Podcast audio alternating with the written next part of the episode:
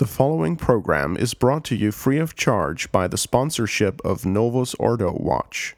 See for yourself that the Church of the Second Vatican Council is not, in fact, the Catholic Church of the ages. Go to novusordowatch.org.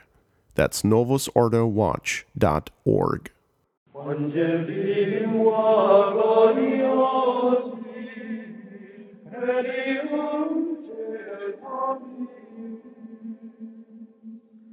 che sopra crucis trofeo di triumphus nobile.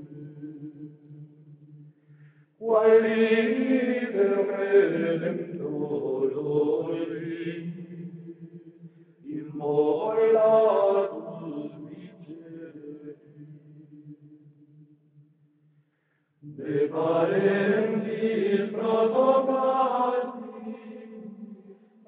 Hello and welcome to Root of the Rot. My name is Stephen Heiner, and you are listening to the Restoration Radio Network. I'm very pleased to have as our guest for the first episode of this show for this season, His Excellency Bishop Daniel Dolan.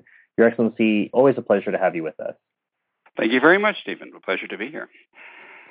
I know that, as always, you'll want to start us with a prayer. So before I even start the commercials or our announcements, I'll let you do that. Thank you. Hail Mary, full of grace, the Lord is with thee. Blessed art thou amongst women, and blessed is the fruit of thy womb, Jesus. Holy Mary, Mother of God, pray for us sinners, now and at the hour of our death. Amen. Jesus, King and center of all hearts, by the coming of thy kingdom, grant us peace. Amen. In the name of the Father, and of the Son, and of the Holy Ghost. Amen. Now, Your Excellency, today's episode one, and we're starting the the bookends for the show are 800 to 1274, but uh, we have to start a little bit before that to set up for talking about what what the influence what what influenced 800 that that year and and how we got there and I I think in preparation for the show I was drawn to a quote of St. Pius X when he was uh, I don't remember if he was giving a lecture to young seminarians or he if he was just in conversation with young seminarians but he you know as as a as a teacher might want to do ask questions. And uh, he had asked you know what was the fifth what are the five marks of the church? Or he had asked what the four marks were and he asked what the fifth was. And a, an astute seminarian probably a father Cekada type uh, said uh, roman correctly in, correctly marked the fifth the fifth mark of the church as Roman. And we think, you know, I've heard you give a sermon before about our Our Lady and how our Lord could pick Our Lady. And sometimes I think we get tunnel vision and, and we realize, okay, our Lord could pick his own mother. We also forget that our Lord could pick the historical period he came into. And it, it wasn't just it wasn't just, oh, this is the the the latest empire of the day, because we know empires come and empires go, but there was a, a unique possibility here that previous empires had had not given us. And and the roman influence still stays it's enduring with us in the church to this day. And i think thinking about that in terms of culture and and what that civilization brings and brought to us is really important. And i think we'll probably we should probably start there. Yes, and if we're speaking about the empire and, and, and Roman as as one of the one of the great qualities or marks of the church, well then we have, we should probably stop in our tracks right away, Stephen, and say, all right, we are making we are recording this program during the during a very momentous week in history. Uh, today is Friday, the last day of January, but this past um, Tuesday uh, the feast day of Saint um, Agnes the second time and Saint Peter Nolasco. We also observed, and one of the young fathers here, Father Lectoranda, a Finnish priest, gave a very fine sermon to mark the um, centenary of the death of 12 centuries, the death of the great Roman Emperor Charlemagne.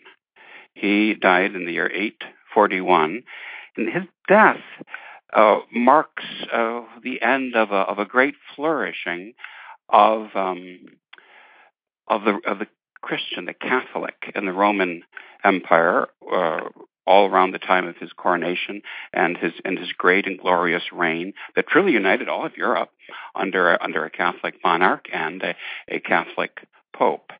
Um, and then after that, things slide a little bit towards uh, what one might properly call the Dark Ages in some respects, but not in all respects.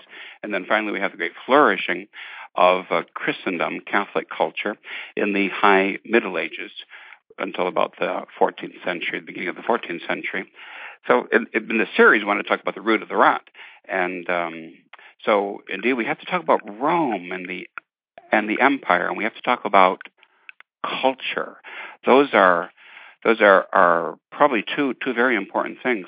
So as as the Holy Father Saint Pius X correctly said, obviously, um, the, the our Lord chose Rome and the Roman Empire, even as our Lord chose the Jewish nation early on as the vehicle of his um, of the vehicle of his uh, his divine plan. Uh, uh, and is uh, entering into this world to save it and to re- restore that divine order that was messed up and lost largely by um, original sin. And it was from the from the Jews, from amongst the Jews, his own chosen people, that he chose the first kings. And already then you have a theme that I see in this uh, in this series. I see in a Catholic perspective on history and how do we get to where where we are today. And, and the theme is that God is God is all holy and all just. God and all wise and all loving. He makes use of of man who is none of the above, and it's it's a necessary alliance um, that, that our Lord chooses. You'll see this with um, Rome and, and, the Roman emperors. You see in the new Roman emperor of the Holy Roman Emperor, beginning with uh, with Charlemagne. There's going to be always that human fallible uh, element, and then there's going to be the divine element as these two societies um, recognize each other, sometimes cooperate during the great periods of Catholic history, Christendom, and then sometimes square off against each other. Sometimes it's just little things, and then sometimes there's really big conflicts uh, throughout uh, throughout the course of uh, of uh, of the history of, of Christendom. Really, if we think about what you just said about getting to the Dark Ages, can we? Is the implication that this was the the Light Ages? That this was a, a very good time from from when Christianity was legalized at the time of Constantine to Charlemagne?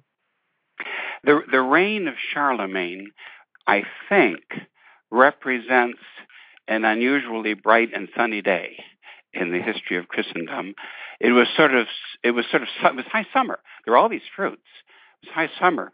Uh, there were little uh, intonations already of, of conflicts, as I say, that would come that would come later, and that would be that would very very grievous for the history of the church. But it was it was a really glorious time. Uh, but then, of course, going going back though to where we really need to start would be with Constantine and the Edict of Milan and 313 and the end of the persecution and the the the, the role of the emperor first as a as a pagan, then as a as a catechumen, and finally as as a heretic, and in effect an Arian. Constantine, his relationship with the church, uh, he gives the church her liberty. And it's interesting, Stephen. This is just plain old religious liberty, the kind of thing that the that the modern world is so enamored of, and which the church has always demanded as her right and her unique right alone, the right to to do what is right, as we as we said in some of the previous programs on Restoration Radio. Um, she, the church receives her liberty, and at the beginning, that is all. But the the emperor uh, keeps his title, and I think this is terribly significant. He keeps his title at the start as as Pontifex Maximus. Later on, that title would pass, and justly so, to the Pope, the Holy Father, the, the Bishop of Rome.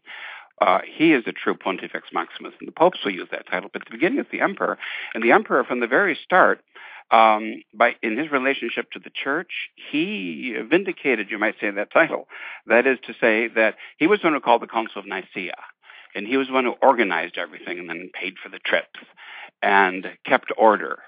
For example, he's the one who threw Saint Nicholas, our the, or, the originator perhaps of our modern day Santa Claus in a sense. He threw him in, into jail for having popped Arius in the nose. But who wouldn't have, after all? But he was thrown into prison, and because of that, he was sort of like the referee. He wasn't even a Christian, not baptized, but he was the referee, and he, he was the Pontifex Maximus. He organized things. He kept order. You see a little bit of that same sense in um, centuries later with a true Catholic, with uh, with Charlemagne. A little bit that same sense. He's the one who uh, made rules against simony and uh, uh, organized great centers of learning, had great interest in the liturgy, and he introduced the Roman liturgy into into his empire, into, into France, and um, uh, rules about chant and music, as well as uh, bishops and, and justice and all of the rest. So you see, you see that um, there's sort of a overlapping, you might say, uh, the, the, idea of the two perfect societies, which is a very important Catholic concept. The state is a perfect society, can achieve its own ends without any necessary reference outside of itself. And the church, the same thing. But then very often these two circles intersect. And, and sometimes when they intersect, there's a problem or there's, there's annoyance or, um, or there are difficulties. But uh, a, a great principle is this, that in not with the Roman emperors, uh, not with of, of the fourth century, say, but by the time that we have a true Catholic emperor crowned by a pope, Charlemagne, around say, say more or less around 800 A.D., then you have you have emperors who recognize the theory, who submit to the doctrine and to the teaching that the pope is the pope he is the one who has the power to crown, and he is the one who has the power to depose. He has the power of the keys, and he wears the triple crown. Um, there's that there's that principle there that is that is accepted. But then always in practice, there's always some there's always some pull and there's always some tension uh, between the two. Indeed, and you know, Your Excellency, as as we look back, you know, when we're younger and we're learning history, we hear about the Christian persecutions, and mm-hmm. you know, you think about this really terrible time in the church. But but in a certain sense, um, if if the price to pay is you get an almost unbroken line of Pope saints, maybe maybe that's not so bad, right? And oh, sure, absolutely. And I also, not only Pope saints, but everybody that was a Catholic uh, was prepared to be a martyr by by by the very definition of things. So they were they truly were, as Saint Paul salutes them, the saints. They they were all running around little potential saints, and uh, they they lived lives of great personal sanctity. And whenever th- then whenever things got a little bit loose, then God would would in effect loose the pagans on the Christians, loose the lions on the Christians, and that had a wonderful way of sort of uh, tightening things up. And if you're going to be serious about being a follower of Jesus Christ, of Christ the King, a Catholic, you you would be. And if you weren't, you would become the, the traitor, the traditor, the one who hands himself over, or the grain of incense, or the sacred books to the pagans under Diocletian. There's something to be yes. said for that. Yes, tr- truly, for the church has always maintained that. For sometimes the periods of peace are, are the periods of, of of of decadence, not always, but sometimes. And then periods of persecution can be can be times of such great flourishing. Right, martyrdom was really on offer back then. You could say it, it was and, on offer, and and and Tertullian truly said the blood of the martyrs was indeed the seed of the church, and and the and the church uh, thrived with that. Uh, the trouble always is well, this is one of those little paradoxes or contradictions you see in, in history. The, the trouble always is when Catholicism became the acceptable and the respectable thing that everybody then flocked to the churches and flocked to be baptized the good, the mediocre, and the bad. That's good because that's how the church cemented Christendom, this Catholic culture that perdured really, in a sense, you might say, from around 300, the Edict of Milan, to the French Revolution. Uh, the uh, right uh, right at the the end of the um, 18th century. Um, but on the other hand, the bad part of that is because truly the kingdom of heaven on earth is, as our Lord says in one of the parables, it's a great net. The angels catch all fishes of all kinds and bring it onto the shore. So you've got the rot, the rotting fishes, then you've got the sharks, then you've got the the the wonderful Chilean sea bass, and everything in between. It's it's all there. And then, then that's going to mean for a certain diminution of fervor in the introduction of every possible vice and every possible error. And, and the church will have to fight against these things.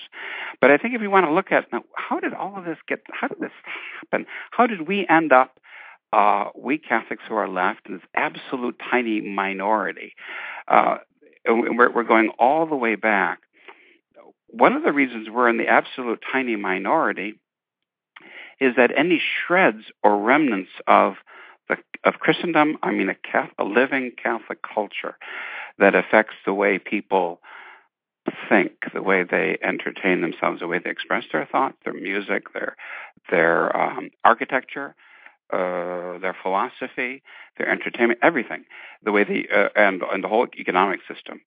Uh, all of all of that is is gone. But at one time, it was that was part of Christendom. It was part of Catholic culture, and the great achievement of the Church um, was to uh, establish this this Catholic culture uh, as opposed to a pagan culture. Today we have a naturalistic kind of an anti-culture. Uh, but at, at the beginning, the church in both the East and in the West uh, re- replaced uh, the, the, Roman Imperium or the Roman Empire with the with the Christian, the Catholic Empire. So everyone lived and breathed Catholic. You thought in those terms. So even though it was most unfortunate that you had all these heresies about our Lord, his nature and his person, say, in the East, and then of course the East eventually would be punished most severely by God.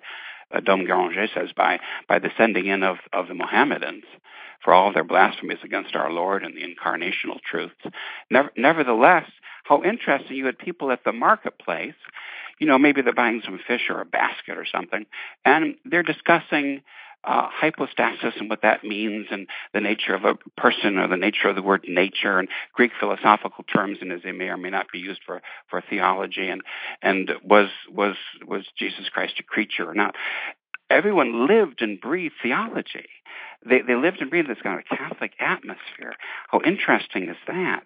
What, what a different world from ours, where you know people today are worried about some really, really decadent Canadian, and he got himself arrested, I guess, something like that. You know, that's a big story. Um, uh, that's because uh, we're in a in the totally naturalistic and pagan society, and the and the classic enemies of the kingship of Christ, the Jewish nation and Freemasonry, are the ones who pull the strings now. So he who he who controls, he who creates, controls, and then maybe maintains the culture, uh, sets the tone for the age. That's uh, I think that's a truth of history, and that's an explanation as to how we got to where we are today. So you see that with um, the pagan world, you know, it's it's not it's important for people to understand. We're talking about the pagan persecutions. The Christians were not were not persecuted because they worshipped a different God, Jesus Christ. Uh, the there were many pagan emperors who had been more than happy to move the idols on the shelf over one notch and make room for a statue of our Lord. In fact, uh, Marcus Aurelius, in effect, and a couple of others tried to do something something along along those lines. Um, the, the the the the pagans couldn't stand the Christians because they were they were anarchists. They made the um, the libertarians of today or the paleo conservatives of today seem really sort of mild tabby cats in comparison. They were they were just viewed as anarchists. They're outside of the whole the whole culture and the, all the cultural presuppositions about war and the sold soldiering and the empire and the worship of the emperor and the myths of the gods and the whole Roman family structure, all what the Father had, you know, power over life and death, things like that, um, and the and, and, all the built-in immorality. Uh, the Christians said no. To, they stood outside of all of that, and eventually God destroyed that old Roman empire. It was a vehicle because it was an empire. It was going to work. It was with roads and communication. It was a vehicle for spreading the faith. But then, but then God always you see throughout, throughout history. I think that you see God destroying these things out of a just punishment. Uh, the, the, the, the, nation of Israel Uh, that was meant to be a vehicle and it failed. The pagans were a vehicle in some sense, the pagan Roman Empire, but their time was over. And then comes the Christian Roman Empire and the glory of Charlemagne, the glory of Christendom that starts, as I say, with Constantine in a sense, is is a creation of this Christian culture, and uh, everybody thinks and breathes Christian. You you you see it in the um, uh, the, the way they look at daily life, fasting, uh, Lent, prayer, praying many times a day, mass, uh, theological topics, what was important, what wasn't important. And then that, that sort of comes to an end, I think, with the French Revolution we'll be talking about later on in this series, God willing. And then uh, then comes our our anti-culture today. And we are, as the Christians were, we are viewed as a, we have to be, we should be, if we're if we're worth our salt, we are viewed as the Christians were in uh, the uh, at, during the uh, three centuries of the persecutions.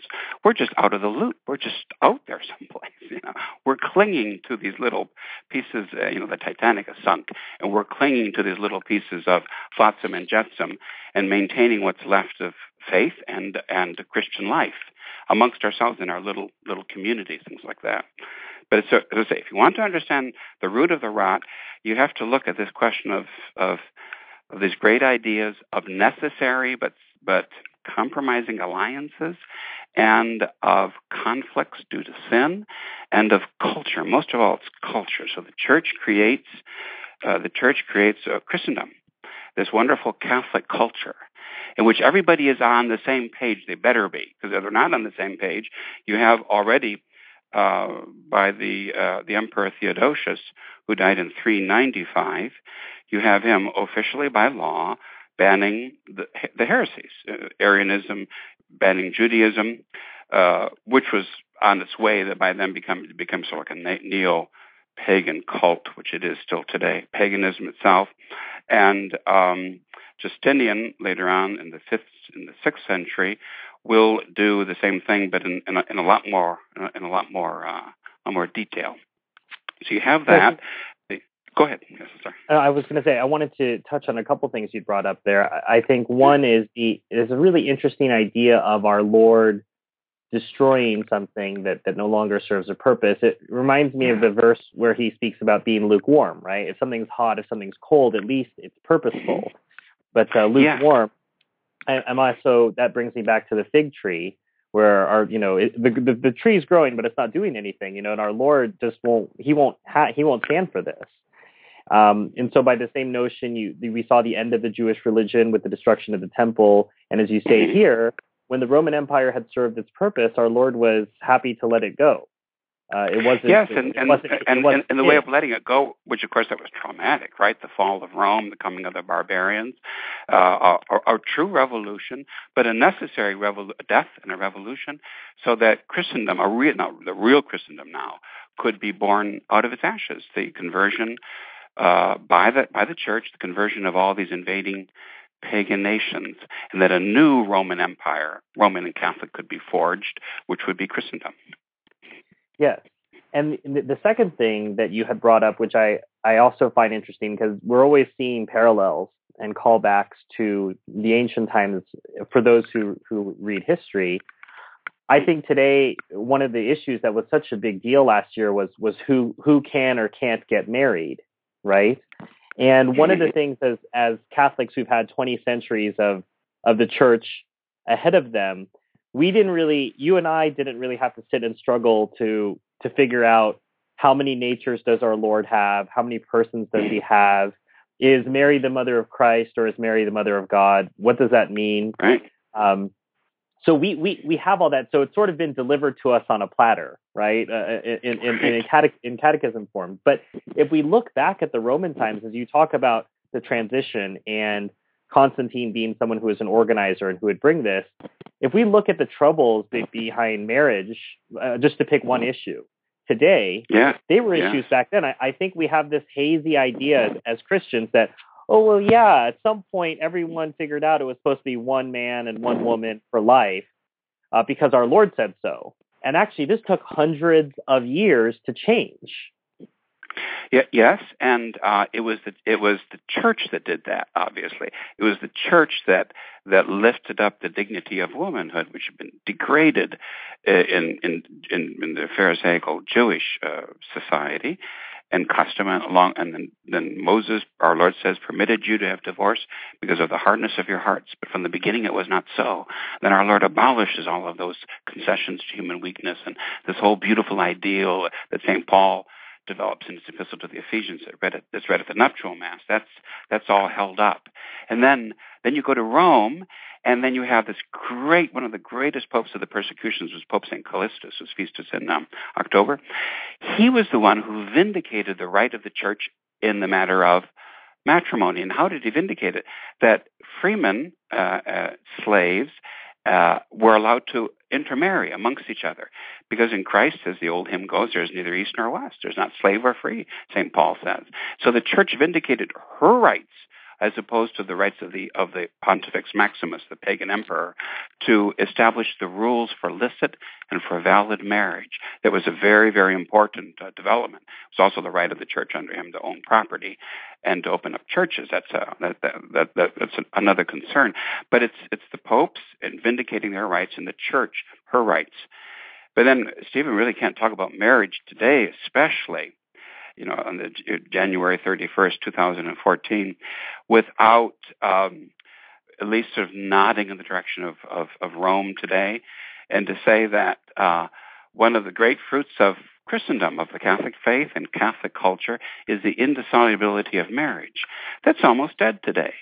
And Bergoglio and his uh, cardinals are, are, are, are sort of finishing off the remains, whatever is left of the concept of the indissolubility of matrimony and marriage until death, the vows and the oaths that in Christendom were so very important by the sacraments, the whole idea of the knighthood and fealty, all those wonderful concepts that the church nourished, which are part of the bedrock of our Christian civilization, that's gone today. So they're busy, busy propagandizing today against this uh, this concept of marriage as as a sacred union of man and a woman for procreation of children until the death of one of the partners. That's uh, that's pretty much gone today. One of the successors of Charlemagne, who in some places and at certain times is even venerated as a saint or at least as a as as, as a blessed, one of his successors. Um, uh, took somebody else's wife, Lothair.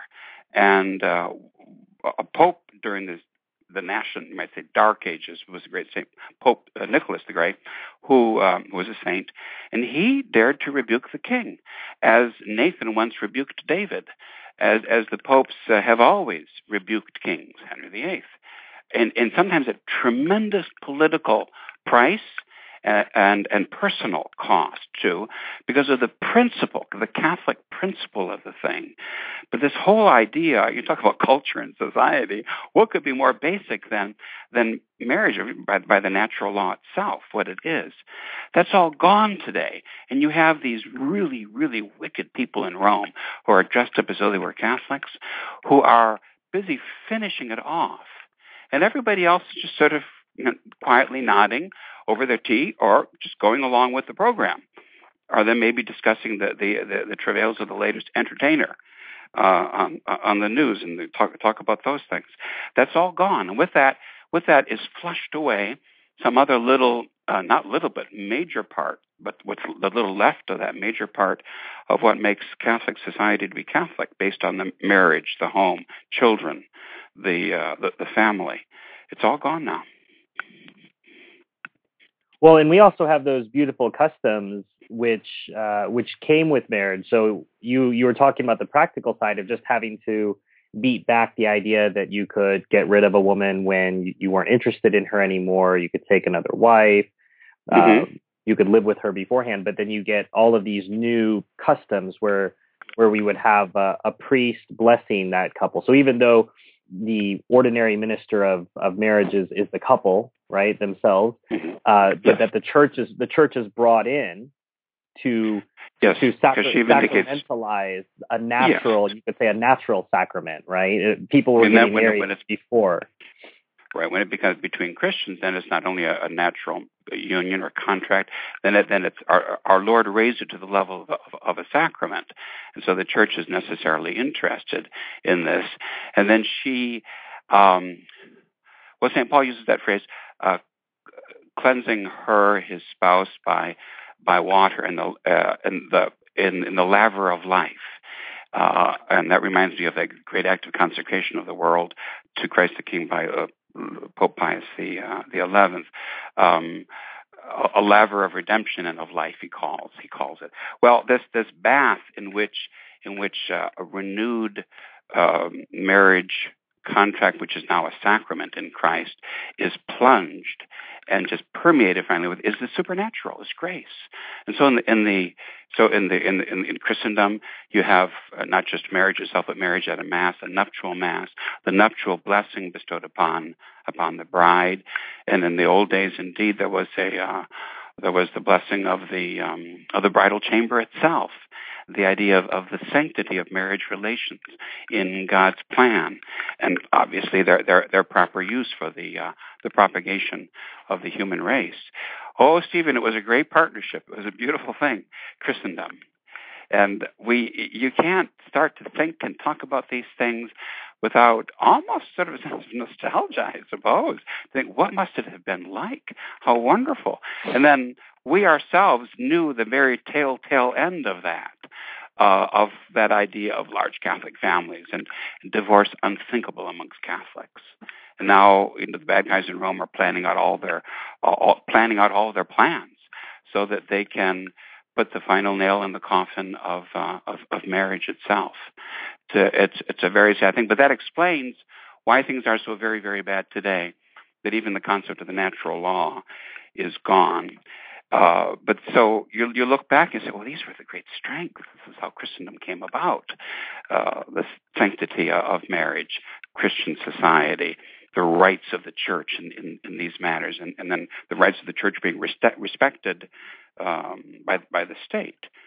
And then maybe this might be a good time to talk about some of those very very early heresies, well before Martin Luther, which prepared the way, especially um, oh a theme that's been talked about before I know on Restoration Radio about uh, the Albigensian heresy, the Rosary, Saint Dominic, and that whole crusade, and how the Albigensians were in reality the way Christians were looked upon by the pagans. That is to say, the Albigensians were outside of society. They were totally anti-life.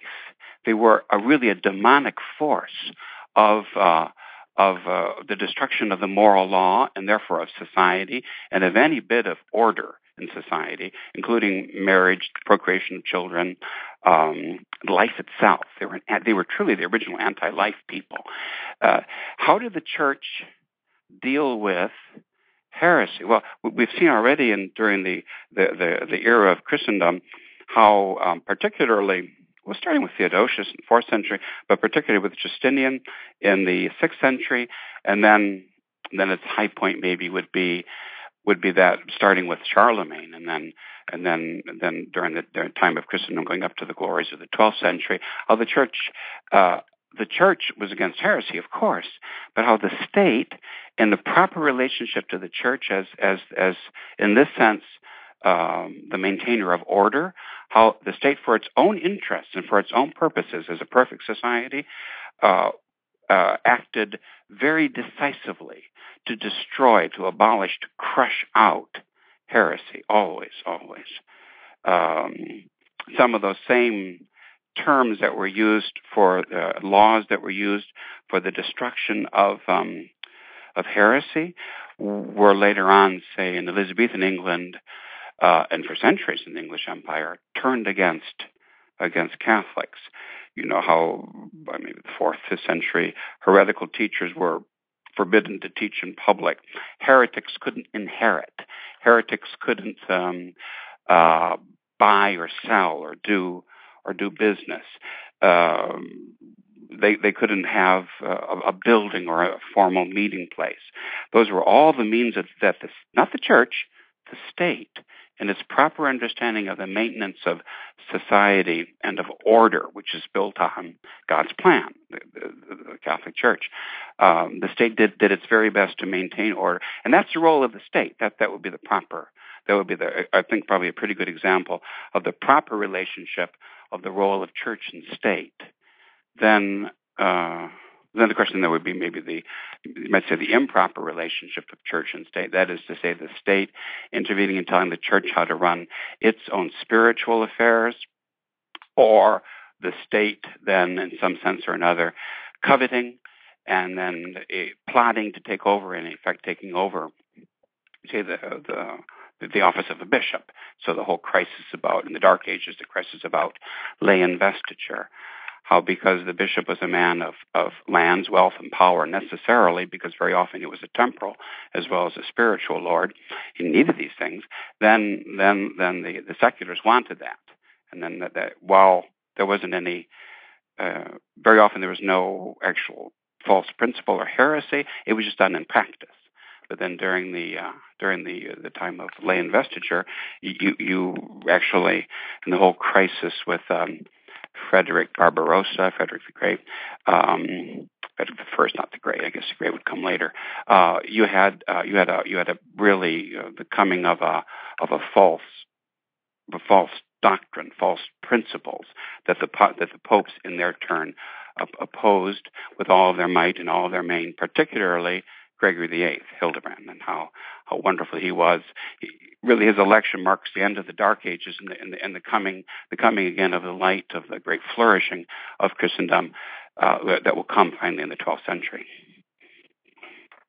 For those of you who are just joining us, you are listening to Root of the Rot, episode one, with His Excellency Bishop Daniel Dolan. I'm Stephen Heiner. And we've just been discussing the the start of Christianity within the construct of the Roman Empire and what characteristics the empire lent to Christianity and what characteristics of the empire Christianity fought against and ultimately purged.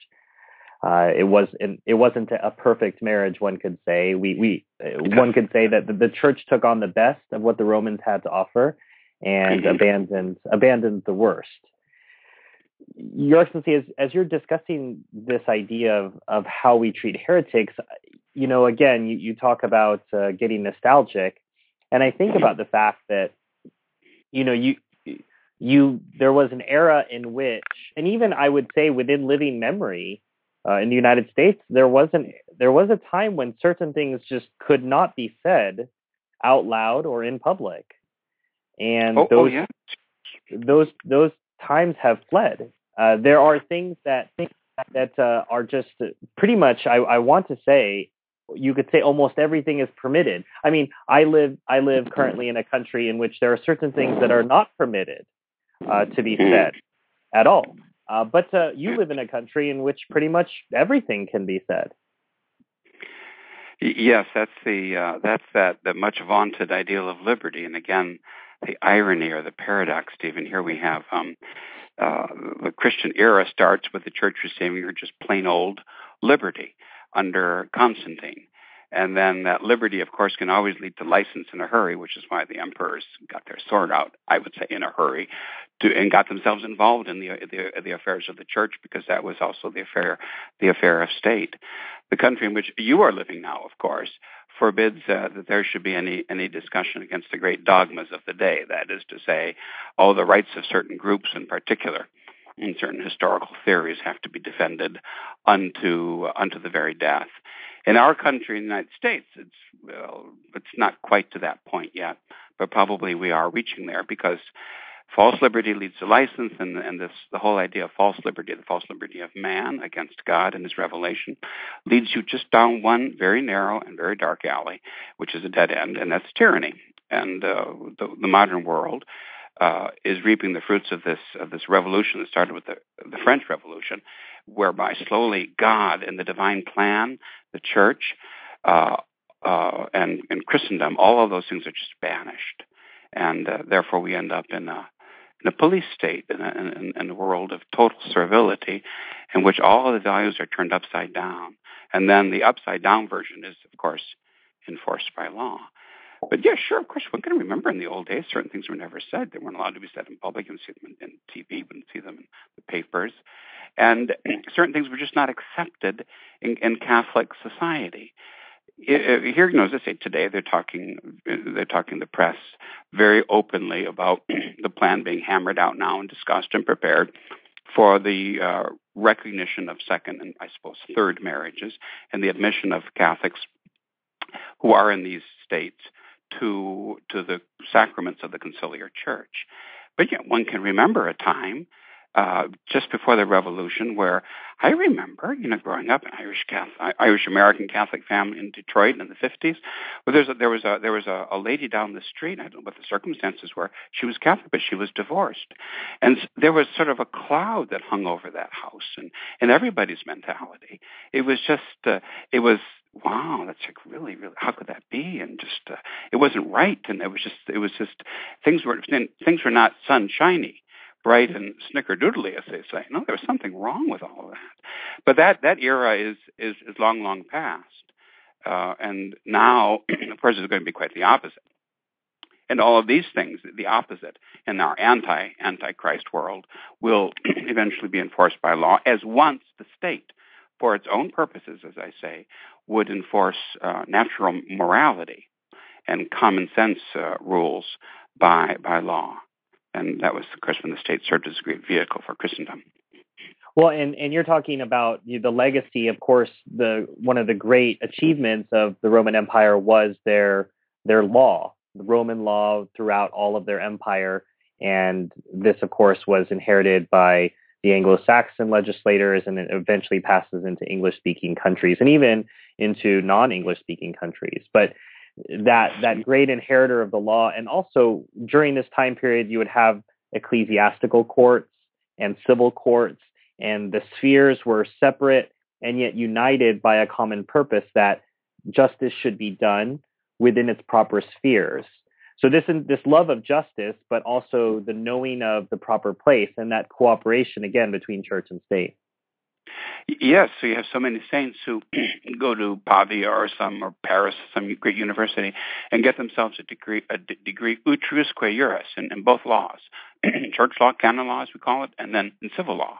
And the one one was based upon the other, and they both respected each other, and that too reflected the stability of society and this mutual respect in which these two perfect societies lived, the one towards the other you we're going to keep talking about different Roman achievements, Your Excellency, because it, it, all leads into this time period that we're talking about. But mm-hmm. I suppose people might say, "All right, you're talking about marriage and and and the law. You know, can you talk about some fun stuff?" Uh, I, I suppose we, we we can do that, and, and, I suppose we can we can start talking about uh, art, music, and architecture. And for anyone who's been to Rome, you can see that there are walls that are still up from you know right. before yeah. before yeah. the time of our Lord. It, it's a it's an amazing thing, and when you realize you know people people back in those times could build walls that could last for millennia, and people these days can't build walls that'll last for a week. But that's right. It's after twenty or thirty years. It's uh, a contractor was telling me the other day that it's uh, it's cheaper rather than to re- remodel a house or do some repairs, it's cheaper it's simply to abandon the house and build a new house for people who are who are well to do. What, what a world! Because you can talk about being built to endure. So you have um, the for example, the Pantheon in Rome, the Church of Our Lady of the Martyrs, and the the, the, wall, the Hadrian's Wall, examples like that, really still still to be seen throughout the world today. built to, and then what's what are the principles behind that? Then this idea of stability and walls are built to keep people in and to keep other people out, and and the, the good civilizing principle or concept behind that. But you said something intriguing a, a minute ago, Stephen. I wanted to pick up on that is say, so what about something fun? well, I was thinking about. Uh, medieval culture and medieval music uh, this morning, and um, it was, in a sense, not that anyone sat, no one sat down as with many of these things. No one sat down deliberately and, and, and plan this stuff out, but except except the mind of Almighty God Himself, who inspires these things in men. But it, it, in a sense, the whole beauty of medieval the medieval cultural achievements, art, uh, architecture, and music, was that it didn't correspond to the modern idea of fun. That is to say, something that appealed primarily to the senses. It corresponded rather to something which appealed primarily to the intellect. So the nature, say, like of of the, the, the church's pure music, Gregorian chant, not being bound by by rhythm, allowing the melody itself, which is essentially an intellectual appeals to the intellect, and not to the not to the feeling part of man, the the lower powers of his soul. Um, this, so this that's that's the high point of uh, of, of, of Christendom is, is this is this wonderful spiritual, ethereal, intellectual music.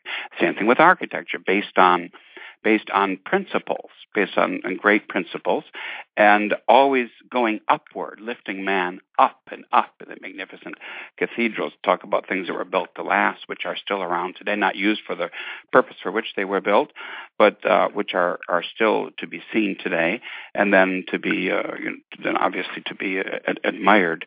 It lifts us up, and then there's the, lightness of what we call Gothic architecture they say Gothic was originally came in as, as a term of, of reproach, but um, we could call it just simply Catholic architecture in, a sense. So you have, uh, and then then all of these things, then representative of the higher, finer qualities of man, of his soul, deliberately designed and almost literally to lift one up, to lift up one's spirits. And while acknowledging that the sensual is there, not to give it too much power or too much play in life, all of these things too, because of that nature, then served as perfect vehicles for the introduction of um, of uh, the great principles of, of of the faith and their conveyance or communication to uh, to each generation. So uh, the cathedrals truly were a sermon in stone, and then you have medieval stained glass. Quite a bit of which really survives, and you see it in England, you see it in France. Um, the sermons, sermons in glass, or the medieval church decorations in, in England, very colorful paintings of, of the saints that, that, that filled the walls that today are just whitewashed. Uh, all of these things as, as, as a way of communicating something about the nature of man himself, and as I say, his finer part, and then then the the actual um, business part, you might say, of Christianity, the saints and the story of original sin and, and the creed, the adorable Trinity, uh, the the four last things death, judgment, heaven, and hell. All of these truths were communicated in a way that was able to be understood by people who couldn't read. And that was done that was done over the centuries. Uh, boy i'm trying to figure out where i want to go with this because you've got uh, you've, you've got me sitting in a couple different places. I i think part of that challenge let's let's let's pick up on the music part. I think mm-hmm. that's one one of the frustrating things uh, for parents i think um, who you know have raised their children catholic and you know they perhaps they even go to St. Gertrude's, and you know then they find they find out they find out what their children are listening to, and it's certainly not Gregorian chant, right? Uh, no. And, and, and and and I make the point that you know Gregorian chant is really liturgical music. I, I'm I'm not necessarily an advocate for you know busting out Gregorian chant when you're on a long road trip. It's not. I I I, I think sometimes out of context. I don't think the adv- we're not advocating, at least certainly I'm not advocating for rocking out to a lot of Gregorian chant, you know, on a four or five hour drive.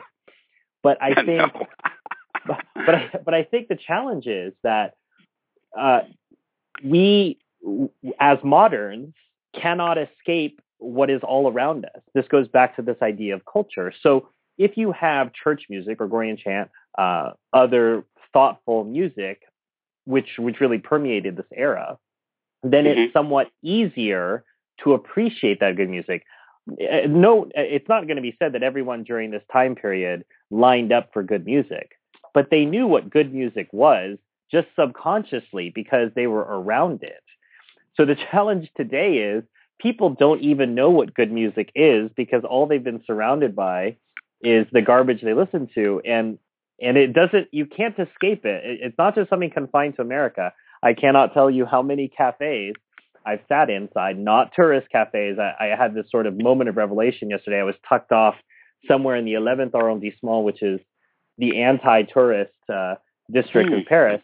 And I was listening. I think Coldplay came on, and some other very modern. And I thought to myself, I am in the middle of one of the oldest cities in the world, and I am listening to American music. And and that's the thing is, this sure. is this is the the new Roman Empire uh, mm-hmm. in, in, in the guise of the United States is imposing, and, and no one thinks that, oh, you're imposing your music on me. Well, no, it's not being, you're welcoming it in. You piped it in yourself. Absolutely. No they one's impo- imposing it on you.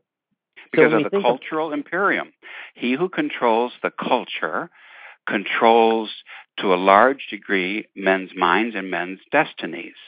And the devil always knew that. And that's why, beginning with France, the French Revolution, you had, well, in effect, the perfection of the German Protestant revolt of a few centuries before that. This, you have this revolution, and now a total revolution. Now you have a total wall-to-wall culture, which is anti-Christian. The, the point about like a Christian culture, you don't have to obviously that's the thing of the richness of Catholicism. There are all these different ways of doing things. So there's all these different forms of music which were born in a Catholic culture. And they're all so so you know we we we appreciate the great masses of Haydn or Mozart and even the 19th century Romantic masses, and uh, we appreciate classical music and, and its principles and its rules and its contributions, and we appreciate folk music, and there's, there's a whole world there of of things to say and music to appreciate, and it's all good and it's all natural, and in some sense it's uh, it's all evocative of God, the order of God or the natural order of things, a certain place, a time, culture in that sense, uh, uh, the idea of one's homeland with folk music. That's all. That's all wonderful. But that all of those things are from Christendom. They're from the Catholic culture or the remnants of Catholic culture uh, during the, the during after maybe the 14th century, going going downhill. Um, and what you're talking about today in that cafe in the 11th arrondissement, that's that's the modern American naturalist antichrist culture that's absolutely everywhere. And and we don't just see it in in music, Your Excellency. I think one of the things that we don't think about sometimes is how something harms us by omission. And and mm-hmm. and to take on by music, think in terms of architecture, right? We see uh, for any American who's been to the DMV lately, it's not exactly the most inspiring place to go to, or your local post office. And the challenge is, uh, what this does then is program people to think that's what buildings are supposed to look like. Just because yeah. it serves a mundane task like the DMV or the post office, it means that it needs to look terrible. I mean, you can think of the, the New York the New York City post office, which is absolutely magnificent. And you yes, think that's right. There's there's nothing wrong. There's nothing wrong with a good looking post office. And in fact, why can't everything we do in terms of architecture glorify God in that same sense? Because around us, what that does is it gives you, as you say in the culture, an opportunity to literally raise your mind as you're looking up yeah. as you're observing things, and you you get taken away there. I, I remember riding a bus once in France when I was a student at Écône uh, during one of the vacations, and I think I was going to Solesmes to listen to the chant, and uh, thinking to myself, wow, look at those barns. Those barns are beautiful. Each one of those old barn, medieval or even you know post, uh, you know, these wonderful stone stone constructions. They would make a fine church, a fine chapel. Even the barn was elevating, sort of lifted you up to God. There was a beauty and a sense of order about its architecture, uh, and it was a fine thing. In America, with its strip malls and buildings uh, built for cheap, so someone can make some some extra money and have it cheap and disposable, and all the rest the commercial uh, underbelly of our of our modern godless society. Wow, how sad that is. So, but that then that that culture, that anti-culture, creates uh, creates the, the the the man who's going to live in it. Then, then he is a man who is who has no concept of beauty. He's accustomed to ugliness. He's grasping all rest. He's worse than a barbarian because the barbarians probably had some sense of the natural law still, at least a little bit, in some customs or some ways in which their society was ordered, and and the, and the, the church and her missionaries could build on that to create Christendom. Whereas today, modern man, what has he been re- reduced to? And he's reduced by his music. He's reduced by his architecture. He's reduced by his education and by his um, entertainment, and then by his social mores uh, the coming from uh, you know a, a multi-divorce background and the rest of it. Um, all of these things are the elements of constitu- constitutive elements of culture, I think, and that's what creates people, and that's what creates a hell on earth for for most people today. Isn't that sad? Yes, I, I suppose. Speaking of speaking of hell on earth, I think you all had the State of the Union uh, a couple couple days back, Your Excellency, and so, I was yes. I was thinking about that as well within the context of this conversation because I want to I want to take us back to Constantine um, and this idea of a ruler who really actually cared about about his people. Now, uh, you know, we're we're we're being a bit hard on France, so you know, let's let's sing some praises of France and and maybe let's talk about for uh, an example. Uh, to someone towards the end of the era that we're talking about today, which is 800 to 1274, uh, the great mm-hmm. uh, King St. Louis. Yes, yes, St. Louis, like um, like King David. I mean, uh, imagine this: going to the divine office, not only hearing one but several masses. He's a king, he's probably busy. And then going to the divine office too and urging his son that he should attend the divine office and that he should really pray during mass and and and reminding him that um telling Philip that especially after the consecration, that's when it's most efficacious. Put your prayers in there. And then being concerned because he knows that God will judge him on it, that there should be justice in the land. And so at regular on a regular schedule, he would be sitting outside under the oak tree, and anybody could come up to him for justice who had a complaint. What a what a wonderful world that was, in, in which as a church and state cooperated. But if you you want to know what the cement was, what what made all of that to work, what makes monarchy. I know you're a monarchist, so so and and I think we've uh, we've talked about this a little bit before. The only way a monarchy works is if the king's a saint. And if the king is not a saint, you've got problems. And uh, sometimes they're manageable problems, and you can look the other way and survive, as the church has done for centuries. And then sometimes they're really, really bad problems, and that's sort of the beginning of the end, or it actually is the end uh, for our, for a given kingdom or for an era of, of, of, Christian history. But St. Louis is, is the, the high point of the high point uh, Bishop Sanborn in his writings points that out. During the time of the reign of St. Louis, there were three kings, excuse me, three saints in Paris. One king, St. Louis, and then there were two saints, the, the two mendicants, St. Thomas Aquinas and St. Bonaventure. Imagine three great, great men, saints. They were all permeated with God. That's that's what makes the difference. Finally, is that these were men of God. They and because they were saints, because they, in other words, they were achieving in themselves already the very purpose of the divine plan from the beginning, which is that we are meant to be happy with God one day forever in heaven. And this they were doing in extraordinary heroic terms, living out their Catholic faith. So truly the 12th was the most glorious of all centuries because you had the saints. Kings have to be saints. If they're not saints, they won't be mediocre. They'll end up being monsters. You see that throughout history. And um, moral monsters, but then worse too. And then God will punish everybody because of it. God's all the time publishing Catholic countries, well, I mean Catholic monarchies, because the civil ruler didn't live up to their end of the bargain. They they despised the church. They envied the power of the church, and they tried to limit it in some sense. They took it unto themselves, and then they mismanaged it miserably. You have like um, the whole idea of um, the the kings appointed bishops and then giving away abbeys and monasteries with all their lands as tokens of appreciation to their um, to their lackeys, to the courtiers they wanted to reward, and that, that's the whole that's whole system almost from the beginning, the time of Charlemagne, you have to say it, all the way through to to, to modern times, to the end of what was left of the Roman Empire. So um, uh, a, a king has to be a saint Pope has to be a saint. But of the two, I'm thinking that it's more important for the king to be a saint than a pope.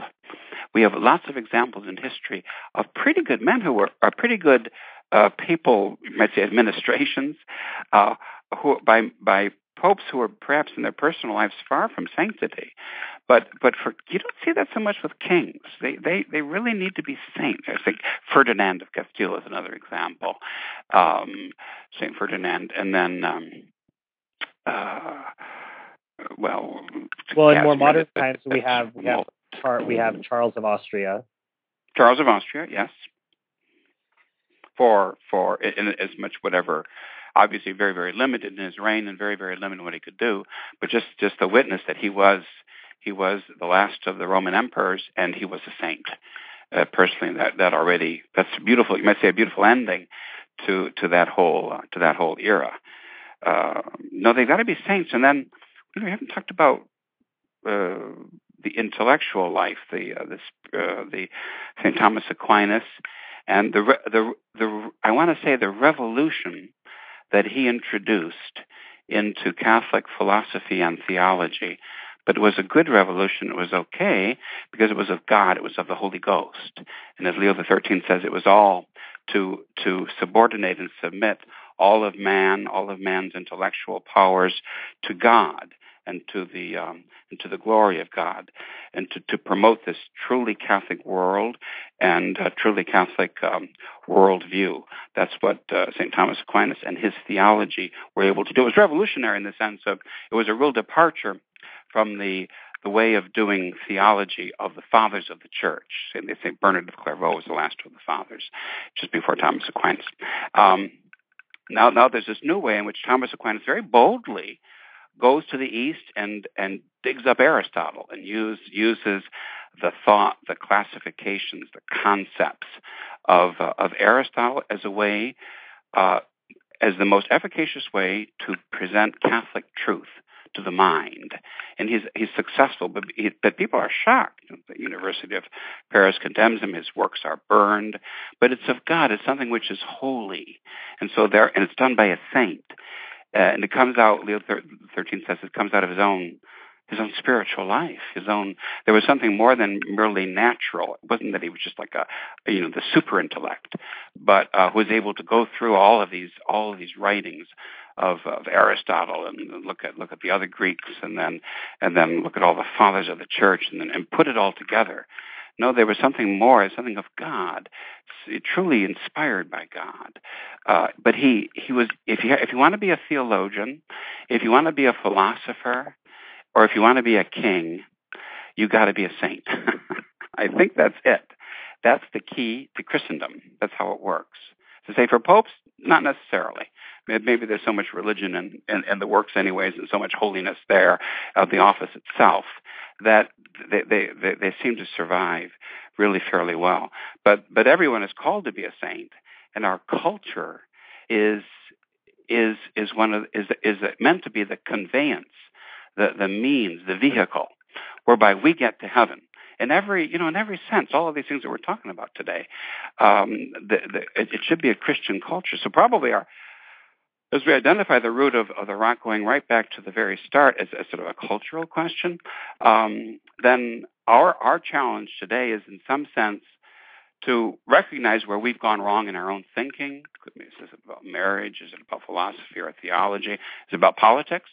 Uh, or wherever we, we've been tainted by the this this revolution, this anti-culture that we have today that's, that has replaced Christendom, and then to remove that, and then probably to to start to build again, as uh, the church has always built again on the remnants of any um, of any collapsed or uh, fallen culture. Yeah, it must have been pretty bad. It was pretty bad when when Rome fell. But the popes did their duty because there's no one else. So the Bishop of Rome rolled up his sleeves and he went about work to to provide to take care of the city because it had to be done. And we're always, as Catholics, we're always doing what we have to be done, what has to be done. But in the context of, of really building a uh, all inclusive, like a total a total Catholic culture. I think that has to be our, our goal and our aim. If we understand the principles and then we're on the same page, then we're doing, I think, pretty well with it. Well, Your Excellency, you, you've uh, given me a great opportunity to, fl- to plug Father McKenna's show uh, on the Oh, Sumas. So, for Mhm. people who want to go a little further with what His Excellency is talking about with St. Thomas, you can join us on the third Friday of the month. Our, our next show is coming up on the 21st of February. And we'll explore those a little deeper. For those of you who are just joining us, you are listening to The Root of the Raw, episode one, with His Excellency Bishop Daniel Dolan. I'm Stephen Heiner, and we have been continuing to discuss the influence of culture upon man, both for good or for bad, good, good or for ill, and the, and the church's influence on that. I I asked His Excellency to talk about some quote unquote fun things, and and he indulged me. And I I want to I want to bookend before moving forward because we you're right we haven't had a chance to talk about the flowering of saints during this time period, which is also important. But I I wanted to to just bookend your comments about the king needing to be a saint. And again, the expectation here and uh, wherever you are is is that uh, you know there's a big scandal going on with the president of France here. Um, no one expects our leaders to be worth anything. We don't. Yeah. We certainly don't expect them to be holy or to lead us to holiness.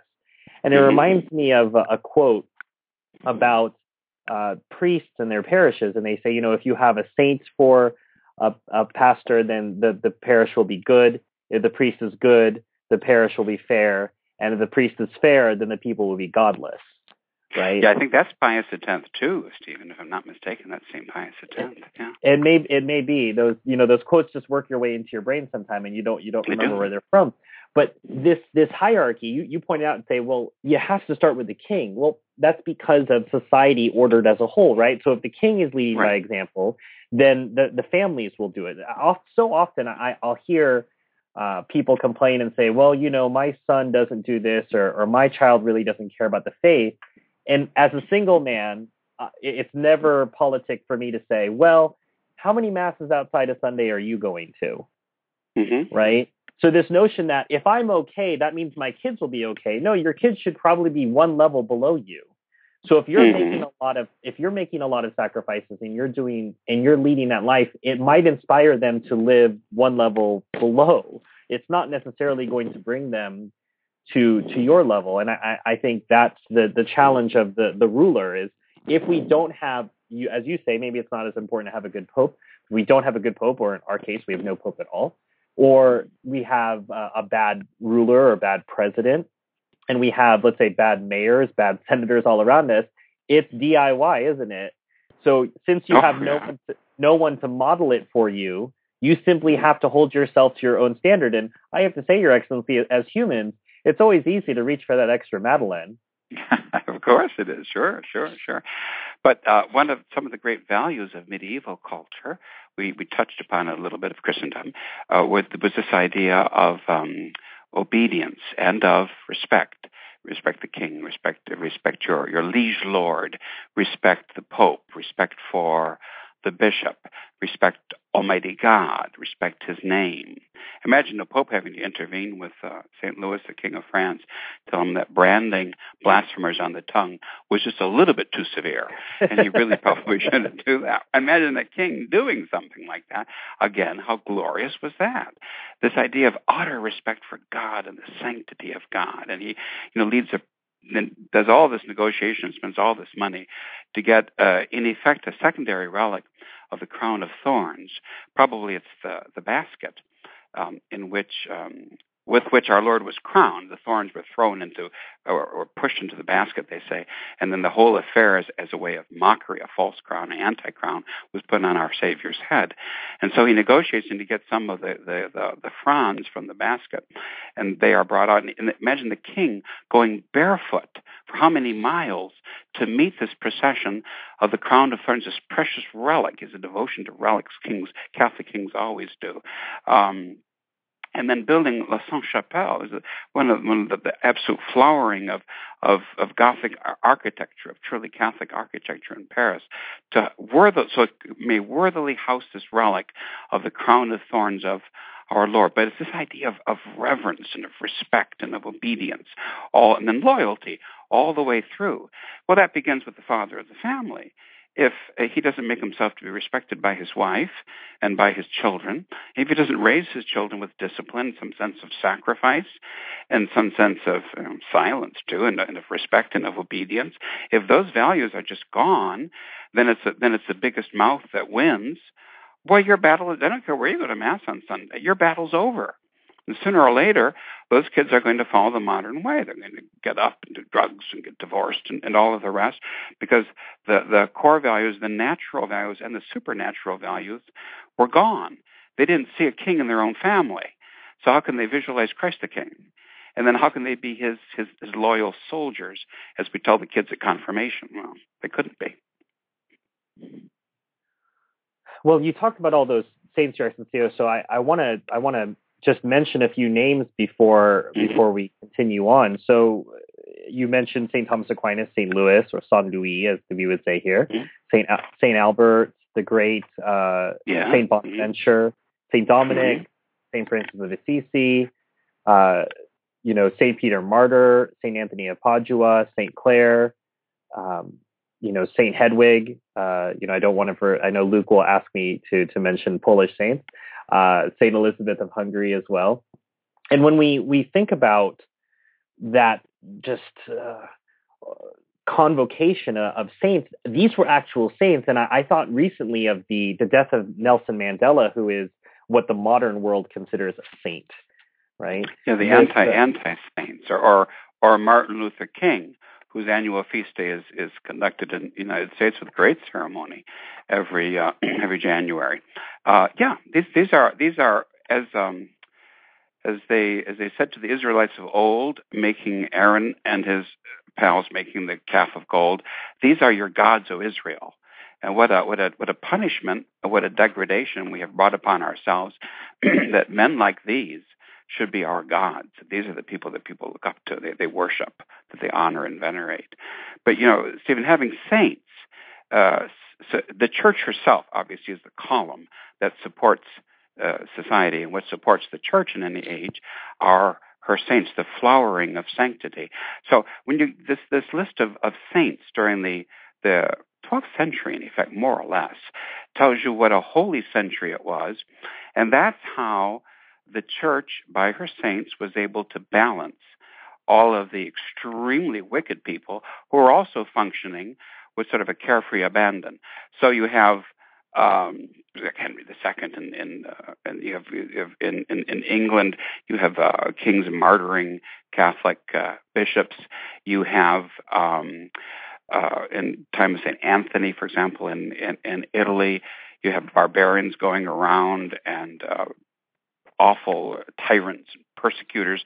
There, there was always that in society. One mustn't get the get get the sense that if we're talking about the uh, the the Catholic the Catholic centuries that it was sort of a paradise on earth. Believe me, it never was. But they made it through, and they actually did fairly well because of the saints. But otherwise, it was a it was a brutal and a, and a very very wicked and sinful age. And each one of these saints could almost have died of heartbreak for what he had to face. Uh, but and all of the saints had these great things in common. So you had Saint Hedwig, like Saint um, Louis of France, serving the poor, serving the poor on their knees, going to the divine office as well as to several masses a day. I was telling the people about Father Damien of Molokai this past Sunday, who is a, a wonderful modern example of, of, of Catholic virtue in his love for the lepers. Well, St. Louis, the king of France, loved the lepers. He would embrace them. He would he didn't care about contagion. He would serve them himself, and he would he would provide for their needs. And really, until the um, till the 19th century, during, still during the reign of Pius the, uh, the Ninth, the uh, the Catholic nobility, say of, of this case would be a, of the black nobilities, would, would be called later on of, of Rome. They they would go on on Holy Thursday. There, there would be this. It would be left. This this is left over from the era of Saint Hedwig and Saint Louis. They would go on Holy Thursday, and they would minister to the sick, the poor sick in the hospitals. They would empty bedpans and do things like that. It was symbolic, like washing feet. But at some point in history, it wasn't symbolic. That's what they actually did. They did it every day. These monarchs would get up in the middle of the night and and do things like that. It was a it was a it was an entirely different world, a world in which God mattered and God came first. Their sense of time was so different from ours. They didn't have clocks. nothing, and the, the, the, the day had its natural rhythm, and the rhythm of the day was determined by uh, and like the rhythm of the year was determined by the church. That's what I remember. Catholic culture it was determined by uh, the, the, worship of God, the hours of the divine office, the seasons of feast and of fast, um, the, all all the days off. Talk about having fun. All the days off and all the feasting days that took that that, that were part of medieval uh, Christian life, and then at the same time. Uh, the, the days and the seasons of fasting and even severe penance that, that were also part of of Christendom and, uh, and, and of Christian life. But in all of these ways, the church not only influenced her, her world, as we might hope today, it's like in the best case scenario, that we could influence some of our families to, to lead that sort of a really church oriented, natural, and Christian life. More than that, the church made the world and, uh, and made made this whole this whole uh, this whole culture, and everyone went along with that, and that's probably how so many people were able to be saved, and that's probably how you got all of these wonderful saints in the in the um, the 12th and 13th century to, to start with. You know, um, Father McKenna gave a sermon some time ago on on Louis Pasteur, and I, I, guess you know, Your Excellency, I'm listening to us talk today, and it sounds like we're being very Gaul Gaul centric, aren't we? Um, I, I, I, assure you, it wasn't intentional, but I suppose it might be a bit a bit subconscious. Uh, maybe I had. Well, the, the French will like it. Of course, they wouldn't oh. listen to this because this is in English, which is a barbaric tongue. But the French will agree with at least at least the principle. We we Though they so. may give you a nod after mass on Sunday, Stephen. Possibly. Um, I mm-hmm. think that when you when you uh, imagine this scenario, uh, I think of Louis Pasteur and Father McKenna's sermon was about the new God of science, right? Mm-hmm. The, so that's what we have today. Well, you know, everything can be explained by science, and this tie of the belief of Christendom to to science. And I'm thinking specifically, again, we're thinking about Louis IX, and we're mentioning French kings, so we can talk about the king's touch. The fact that mm-hmm. since the king the king was anointed, which again is a Christian custom, uh, that mm-hmm. that, that that that has that has been passed down. That the king, because of his anointing from in, in a way from God, had the ability to heal by his touch. A, a lot of Catholics yeah. don't know this is part of our history, and mm-hmm. and this was something that uh, Henry IV, who was a Bourbon, did. Uh, you know, for all of the troubles of the Bourbon, and that's a probably a show for another time, Your Excellency. But uh, one of the things to demonstrate that he was the legitimate heir after all of the the problems uh, of the of the wars of religion here in France, that he demonstrated the touch of the the, the king to heal people of scrofula, and yes, this, right, yeah. this mystical touch that that uh, we you know we we do have a we do have a god. His god, his name is not science and and there was a way for it to be demonstrated and people could see it with their own eyes. They didn't need the internet to tell them it was true. Yes that's right. It was uh, and and even even that idea is uh, the idea of, of of leadership if you will like in this case the monarchy the king as something holy as something saint like in this case a miraculous touch to heal a certain kind of a of a disease. All of that is of Christianity and the and is, and is of this uh, this Catholic culture that, that we've been talking about today. Speaking about kings, Father Cekada made a reference to me. He was reading during the retreat uh, the life of Saint Francis de Sales, and after the retreat, he, he commented to me about um, about uh, Henry IV and uh, uh, what a disaster court life was. I mean, uh, a moral sewer, a sewer. And usually, French court life was certainly a sewer. So, so let's get this word out to the French so they don't get too cocky in their ideas about the, the grandeurs of France. And it, within the glories of Francis de Sales was that he, this this this consummate diplomat and gentleman and saint, because he was a saint, was able to maneuver and even to survive different plots the courtiers of the king had produced against him at certain times. Other saints, like John Eudes, for example, were much less um, able to do that. And because of that, maybe their, their work actually suffered, and even suffered very much, because this is the problem. It's um, I was thinking of George Washington, of all things, not to put Henry IV and George Washington in the same paragraph, Stephen. I know that would be offensive to some sensibilities. I, yeah, but I was going to say offensive to George Washington, maybe. so George no, Washington. I, I kid, I kid, I kid. Yeah, right. His, um, you know, his his uh, closing advice uh, to avoid foreign entanglements. Really, very, very prudent advice, and I wish that our our rulers would. Uh, but we're, we're far we're far from that today. That's for sure. But there, there are always our foreign entanglements, and I think one of the themes of this of this uh, first show in our series has been to point out that there are there are these necessary entanglements that cannot be avoided. Church and state, for example, uh, the human nature and the divine, if you will, sin and sanctity.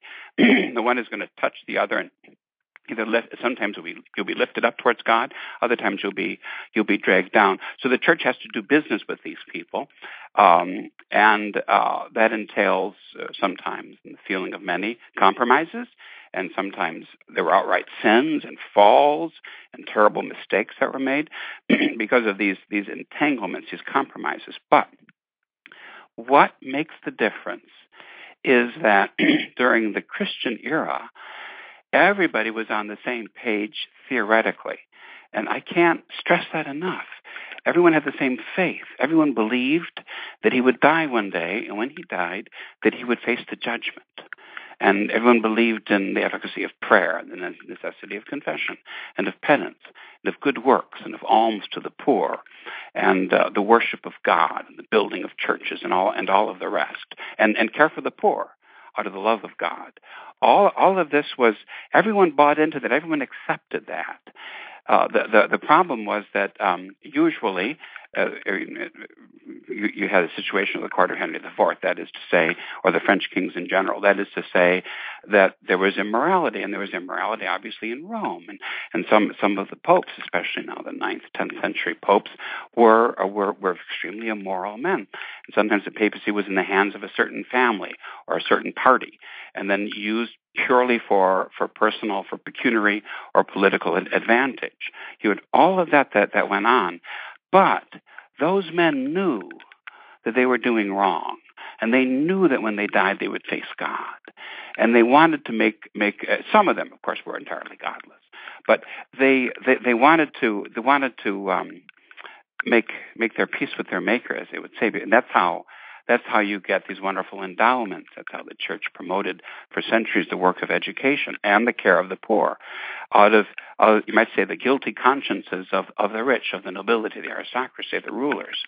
They, they left, uh, they left endowments and money for masses, for the foundation of monasteries, for choirs to pray for them and pray for their, their, their, their wretched souls. So that, that too was part of this um, everyone believed pretty much the same way. That's why heresy was unthinkable, and that's why eventually during the High Middle Ages, the ultimate punishment was come up with, not by the church, but by the state, of burning heresy, to, to show, burning heretics, uh, to show our, our utter disdain for this truly uh, uh, poisonous uh, attack on the very heart of society. It was a poison arrow against society, heresy, heresy and heretics. So um, and and and that would be there would there would have been a common by the Middle Ages there would have been a common consensus about those things, and that common consensus based on Catholicism that's Christendom, and of course, as we're saying, that's what's gone now. But he who controls the culture controls everything else. Well, I we could go on for quite some time, Your Excellency, but I know you've got other things no to doubt. before the weekend. And so the the last thing I, I want to touch on is we're heading into by the by the this time when we do this show next month, which uh, will be on the 28th, it'll be the, the last day of, of the shortest month of the year, Mhm. will be on the eve of Lent. And something that uh, I suppose is getting more play in the in the godless culture, let's say of uh, of the vegetarian culture, which has as, as its God, you know, not God, but they have Mhm. brought back this idea of fasting. This, Yes, yeah. the the notions of food, how how food was part of uh, your life. There's you know we, we keep talking. There's actually a Catholic way to do everything. Something we, we didn't have a chance to talk to about today was you know universities, hospitals invented by Catholics, not invented yeah. by not invented by science. The this idea of fasting, what was the sacrament of a meal like? You know, the idea of drive-through windows, uh, how that's in its own way not Catholic. How can we look at, let's say, food and fasting within this time period of Christendom and how it informs the way that we live our Catholic lives? You might just say, well, it's just a meal, Your Excellency. I mean, it's just food. No, it wasn't just the take. It wasn't so like the taking on the fuel. Now, to be fair, we have to say somebody like um, the Curé of Ars looked upon food exactly that way, and there was many a saint who did too, actually, in their excessive fasting. But then again, he was a family man. He was purely for the, the family of the parish. And in, in the context of society as a whole and, and, uh, and the family, food and the ritual of taking food becomes something almost sacramental. That is to say, some kind of an external that uh, imports, it brings along with it uh, internal graces. In this case, it's communication, it's civility, it's discussion, and it's order, an order to the day, which if you keep your day orderly and, and unite it with the prayer and food and regularity, in that sense, you keep everything else in order. And that's the goal of Christendom, Catholic culture, is to keep everything in order, properly categorized, and then and then done in due measure and in order. So, uh, that, so as I say, there was an order to the day, there was an order to the seasons, and there was an order to the year. And it was all based on on Catholic life, on uh, a sacramental viewpoint of these things. So there were the days and the seasons of fasting, and that was that. Was, and to start with, it was extremely severe. That's where the Mohammedans got the idea of a total fast from. Uh, that, that that was practiced by the church for for centuries, and uh, even till the the 19th century, when there was some effort at a restoration after the revolution, there there there were certainly uh, sincere and severe attempts to to reestablish that. One of the interesting little ironic notes of history is that uh, in France there is practically speaking uh, no no tradition of fasting anymore. All of that went out as a result of the wars, and the world wars, of course, are a great uh, machine used by the uh, naturalists to dis- to destroy what was left of Christendom, Catholic culture, World War One in particular, and it was successful. So.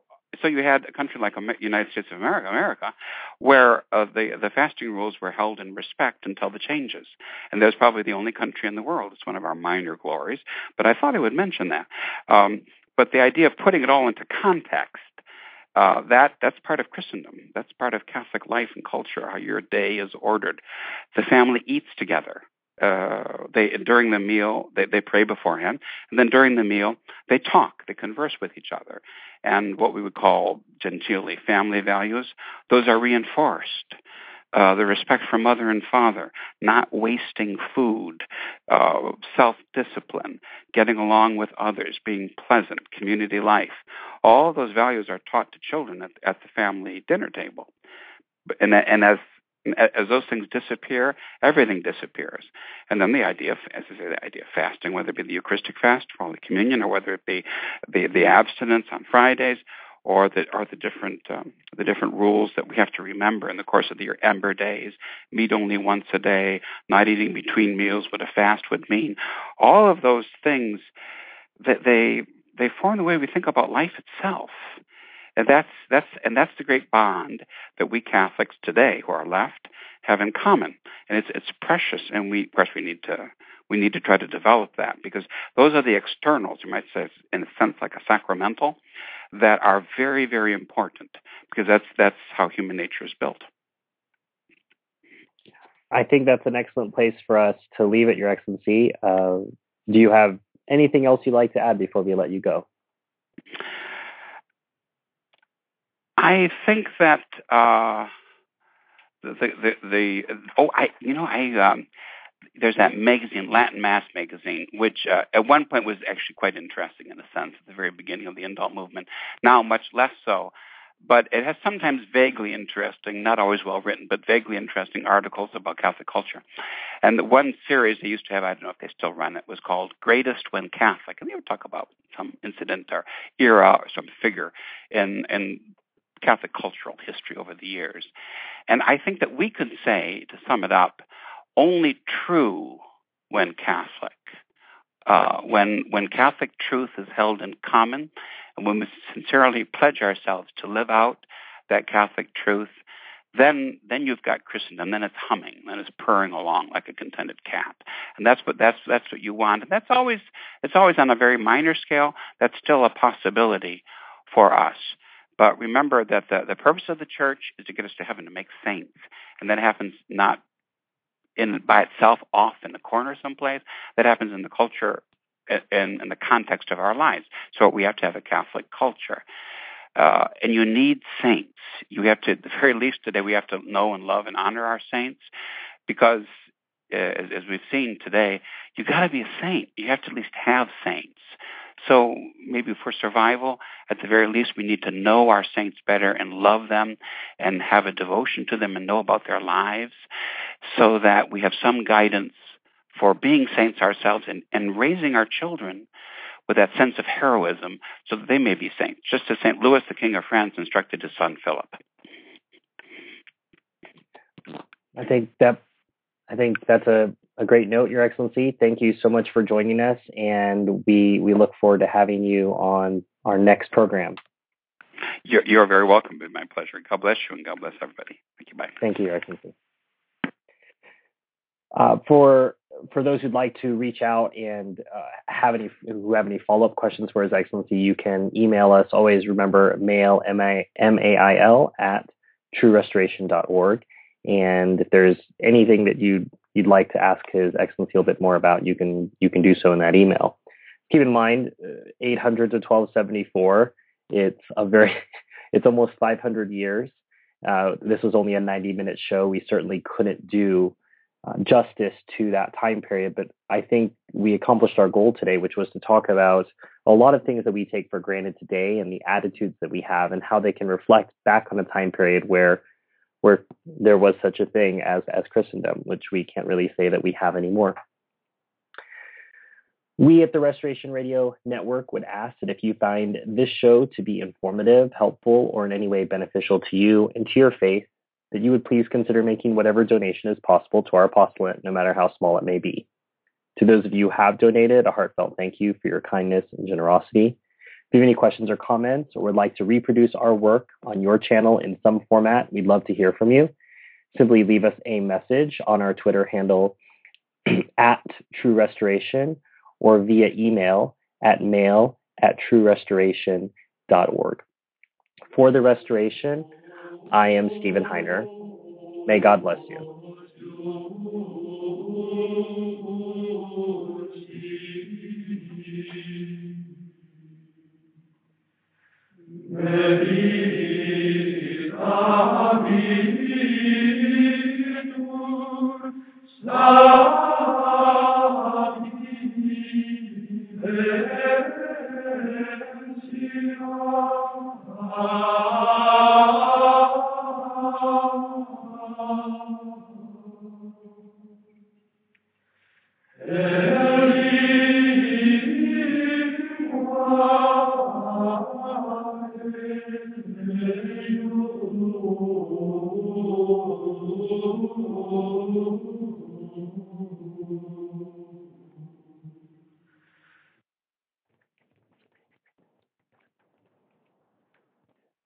This program was brought to you free of charge by the sponsorship of Novus Ordo Watch.